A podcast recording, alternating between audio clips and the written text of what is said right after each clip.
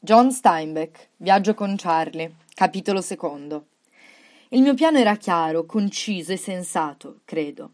Per molti anni ho viaggiato in molte parti del mondo. In America io vivo a New York, capito a Chicago a San Francisco.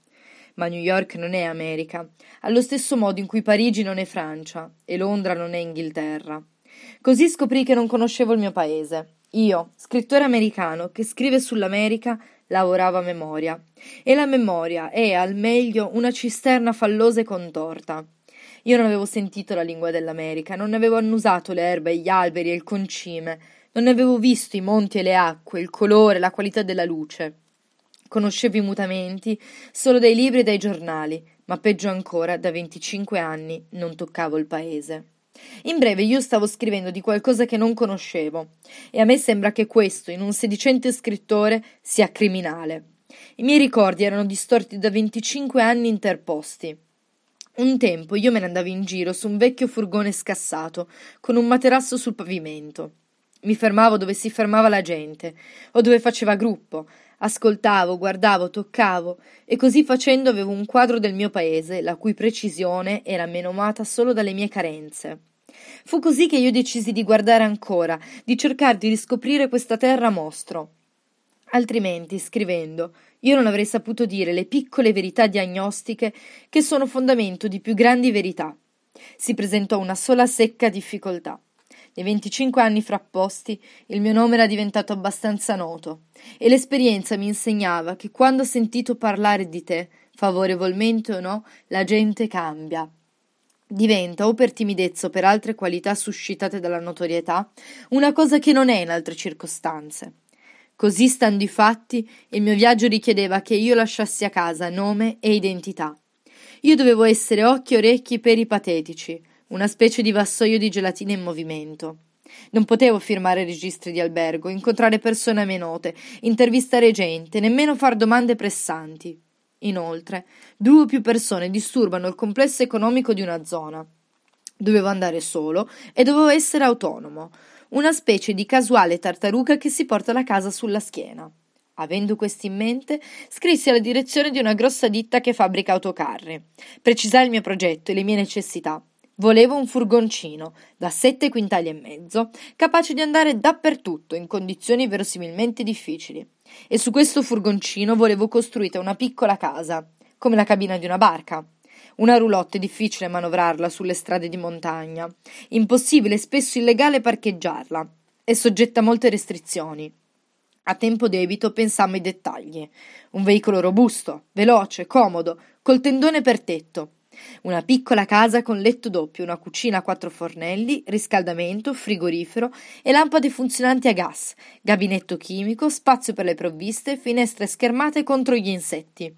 Proprio quel che volevo. Mi fu consegnato in estate a Sag Harbor, dove io vado a pescare, quasi in fondo a Long Island. Anche se non intendevo partire prima del Labor Day, quando la gente riprende la vita normale, volevo abituarmi al mio guscio di tartaruga, attrezzarlo e impararlo. Arrivò in agosto, una cosa molto bella, possente eppure leggera. Era facile da manovrare, quasi quanto una normale automobile, e poiché il mio progetto di viaggio aveva suscitato alcune battute satiriche fra i miei amici, lo battezzai Ronzinante, che, lo rammenterete, era il nome del cavallo Don Chisciotte. Poiché non avevo tenuto segreto il mio progetto, numerose controversie sorsero fra i miei amici e consiglieri. Un progetto di viaggio genera consiglieri a branchi. Mi dissero che siccome la mia fotografia era distribuita con tutta l'ampiezza di cui era capace il mio editore, mi sarebbe stato impossibile muovermi senza essere riconosciuto. Lasciatemi dire subito che per oltre 10.000 miglia in 34 stati non fu riconosciuto nemmeno una volta. Credo che la gente identifichi le cose solo nel loro contesto. Anche quelli che avrebbero potuto riconoscermi su uno sfondo verosimilmente mio, in nessun caso mi identificarono a bordo di Ronzinante. Mi fecero notare che il nome ronzinante, dipinto sul fianco del furgone, in caratteri spagnoli cinquecenteschi, avrebbe da qualche parte provocato curiosità e domande. Non so quante persone siano riuscite a leggere il mio nome, ma è certo che nessuno mi fece domande. Poi mi si disse che un estraneo in giro per il paese poteva suscitare domande, persino sospetti. Per questo motivo stivai sul mio furgone un fucile, due carabine e un paio di canne da pesca. Mi insegnava l'esperienza che se un uomo va a caccia o a pesca, lo scopo del viaggio viene inteso e persino applaudito. Di fatto i giorni della caccia sono per me finiti. Io non uccido più, né catturo roba che non possa mettere in padella. Sono troppo vecchio per prendere la caccia come sport, ma questa attrezzatura si dimostrò non necessaria. Mi si disse che la targa newyorkese avrebbe suscitato interesse e forse domande, perché sarebbe stato quello l'unico segno esteriore di identificazione. E così fu.